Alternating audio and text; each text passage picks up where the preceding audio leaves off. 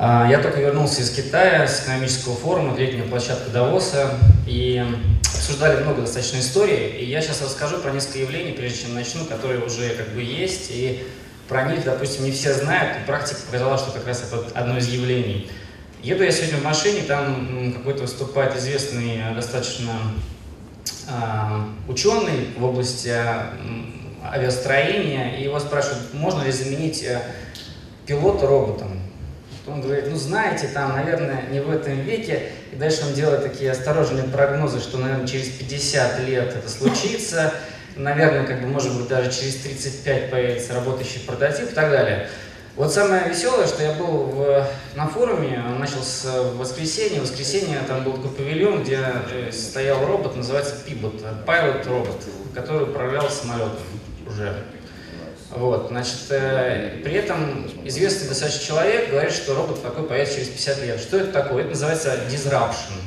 Disruption – это разрыв, э, когда в комнате собираются очень умные люди, не совсем дураки, но они все разные радио слушают, они как бы не могут друг другу об этом сказать, что же они там такого услышали на этом радио. И вот э, на форуме мы обсуждали достаточно много интересных тенденций, которые есть. Э, прежде там, собственно, чем я буду рассказывать, как вы финансах будете жить, а может быть не будете жить. Я немножко ремарку сделаю по поводу выступления предыдущих коллег. Вы не бойтесь на тему того, что вас заменит робот. Да, есть такой человек, основатель Клаус, э, экономического форума, Клаус Шваб, мы как раз с ним встречались, обсуждали. Есть замечательная книга про четвертую технологическую революцию, почитайте ее. И там есть очень умные слова про то, что ну, даже если нас кто-то заменит, э, экономика – это экономика потребления. Вот роботы, конечно, не будут потреблять, им нужно будет, чтобы кто-то потреблял. Поэтому, скорее всего, если э, нас заменит э, что-то делать, то все равно потребуется человек, который будет что-то потреблять. В противном случае экономика не будет просто работать. Это да, это, это, нет, это означает, что, скорее всего, может быть, будут обсуждать возможности дотации населения, когда людям будут выдавать какие-то такие, ну, а как называется, э, зарплаты, когда он фактически не работает, а занимается creation, созданием чего-то, творчеством и так далее. Это такие эксперименты уже проводят Норвегия, Швеция. Ну, мы слышали да, там, о выплате зарплаты там, по 500-800 евро там, на нужды, если человек отказывается от работы. Я думаю, что это то будущее, которое постепенно будет наступать. Эм, один из интересных трендов, который мы увидели, очень достаточно интересный, он примерно так звучит, что numbers does not rule the world anymore. Цифры не правят миром. Э, к чему это все я говорю? Значит, э, есть потребительский тренд, такой, когда мы, в принципе, перестали, ну, перестали пытаться предсказать поведение потребителя. Физически мы уже ну, не способны это сделать. Конечно, как бы, знаете, много команд CRM могут бить себя в грудь рукой и говорить, знаете, я все равно умею предсказывать потребителя, относить его в сегмент, в бакет, там, по среднему чеку, по уровню дохода, и исходя из этого предлагать им какую-то услугу. Это все ерунда, на самом деле, полная. А просто потому, что э, человеком сейчас движут эмоции.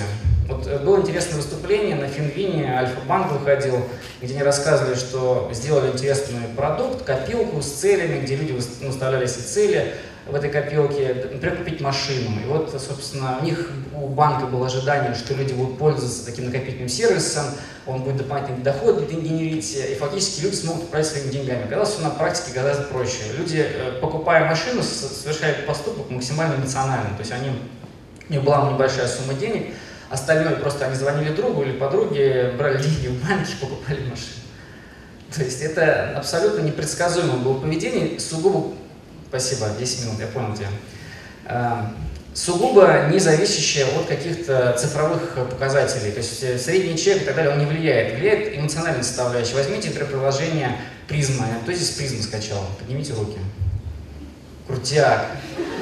Вот смотрите, приложение Призма, я приходил к этим ребятам, у нас э, было выступление, ну, звали на метап э, на группе, выходные тоже. Э, ребят, когда мы обсуждали с ними, они на самом не про бизнес были и задавали такие тоже вопросы, как мне там условно АБ-тестинг сделать такой, чтобы мне поверили и так далее. Все на самом деле лежит в плоскости эмоций, такой, знаете, эмоциональный интеллект и успеха бизнеса постепенно, он выльется в то, что бизнес будет торговать этими эмоциями фактически, да, то есть вы будете идти в какой-то там, не знаю, магазин и так далее, покупать ту или иную эмоцию, тот или иной разговор, э, который фактически будет оплачиваться вами, как, пониматься вами как некая ценность. Вот, допустим, вы сегодня пришли, вы готовы были бы заплатить за этот разговор деньгами сегодня, просто разговор со мной в том числе?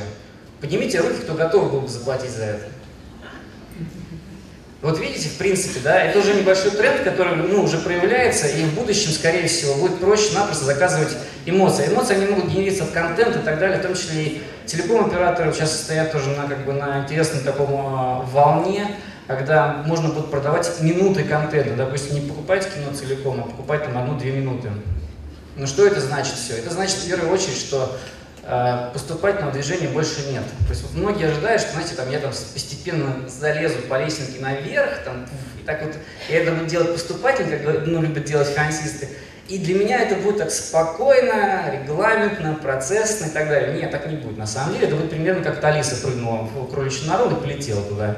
И вот мы все туда прыгнем, полетим, а пока мы сейчас стоим, качаемся думаем, нам стоит туда прыгать или нет, может кто-нибудь первый прыгнет, а обратной связи как бы нет, знаете, такой горизонт каши там, да, свет пропадает и все, там нет, и как бы люди возвращаются другим немножко.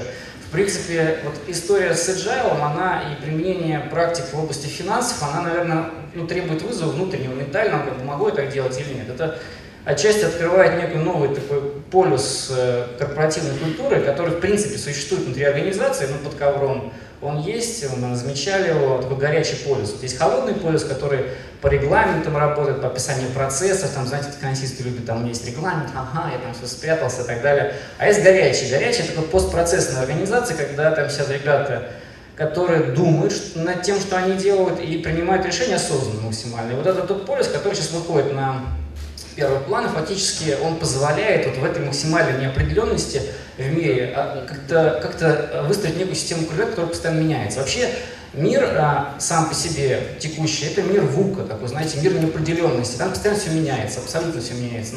И настолько сильно, что любые стратегии, бюджет и так далее становятся бессмысленными для этого мира, просто потому что они не угадывают э, местоположение компании в пространстве через там, год или более длительный период времени. Поэтому, в принципе, когда, допустим, я слышу, что там мы делаем стратегию и так далее, это ну, у меня внутри вызывает чувство улыбки, просто потому что, скорее всего, через полгода стратегия становится максимально иррелевантной, например, спасибо, по отношению там закон. Не, ты мне уже покажи, когда будет одна минута, я просто-напросто к вопросам перейду. Да, и... Договорились. Отлично. Значит, э, эти все стратегии, которые есть, они на самом деле э, построены на некой попытке захеджировать себя перед акционерами. Например, как вы управляете стоимостью, получить некий карт-бланш, то, что то управление ценностью, которое есть внутри вашей компании, оно максимально релевантно по отношению к ожиданиям акционеров. В принципе, ожидания акционеров очень сильно тоже меняется, стейкхолдеров всех, в том числе. Тут пример с этим законом, который обсуждали сегодня, это явный показатель черного лебедя, который, в принципе, никто не учел. Тот же Brexit, например, не был учтен в многих стратегиях. Что делать сейчас? Ну, переписывать стратегию на 5 лет, ну, это бессмысленно само по себе, да? Да. Поэтому, в принципе, конечно, стоит посмотреть совершенно иные подходы. Я здесь несколько слайдов пропущу.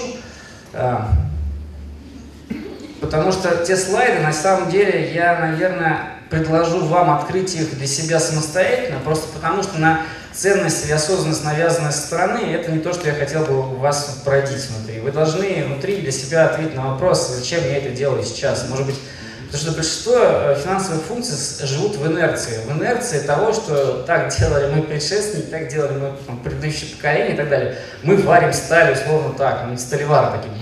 Вот примерно так вот надо сейчас происходит любая финансовая функция. Достаточно туннельно она существует, и фактически из-за этого возникают горизонтальные функции внутри разных департаментов. Корпоративного бизнеса, и розницы там, и так далее. Эти э, департаменты такие, аналитика под столом, они фактически закрывают полностью управленческую отчетность МАЭС локальный, который в этих бизнес-подразделениях есть. При этом финансы, они как бы по-прежнему остаются быть централизованными, ну, в классическом понимании. И из-за туннельного такого состояния они э, ломают разные достаточно интересные инновационные проработки. Допустим, финансовых бизнес-партнеров, как распределенной э, федеративной модели управления и принятия финансовых решений, какие-то новые истории с аналитическими сервисами и так далее. Вот то, что здесь представлено, это концепция, которая определяет то, что любой ответ на вопрос, который задает бизнес, он достаточно регулярен на самом деле.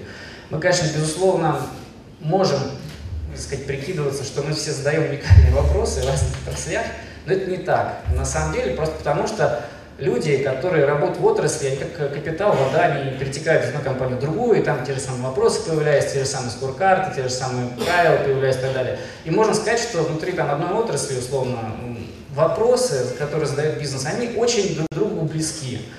И главный теперь момент, можно ли эти вопросы заменить алгоритмом? Да, можно. На самом деле можно даже заменить работу бэк-офиса машин лернингом физически, да, поэтому э, вопрос лаберизации информации, он скоро встанет, и вот к этому лучше заранее подготовить, чтобы это не было как бы внезапностью. Когда я был на форуме, там говорили достаточно много интересных историй. Говорили о том, что мобильный телефон стал коммодити. В принципе, сейчас э, понятие мобильного приложения тоже уйдет. Появилась интересная технология, называется Google Instant App который позволяет не скачивать мобильное приложение. Что это означает? Все показатели, которые там условно придумали финансы вместе с диджитал-командами цифровыми, уйдут в лету, потому что такие вещи, как конверсия от скачивания, активация и так далее, она будет бессмысленна, она не будет существовать. Новые технологии для Android просто-напросто убивает, открывает новый рынок, и как там совершенно работает, непонятно.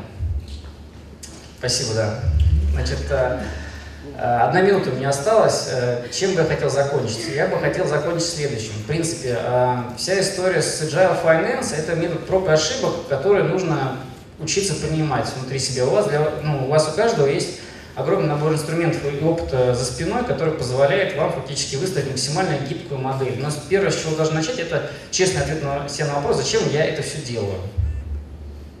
Вот, если ответа как бы нет, то, скорее всего, нужно все поменять. Вот есть интересные примеры с дизайн-мышлением по Стэнфорду. Классная идея, как бы, которую, собственно, и ребята тоже по форсайту используют. Попробуйте оттуда пойти. Попробуйте понять боль, которая не сформулирована в постановку, и попробуйте сформулировать некий сервис, который отвечает на эту боль. Вот. Я уверен, что за этим точно будущее.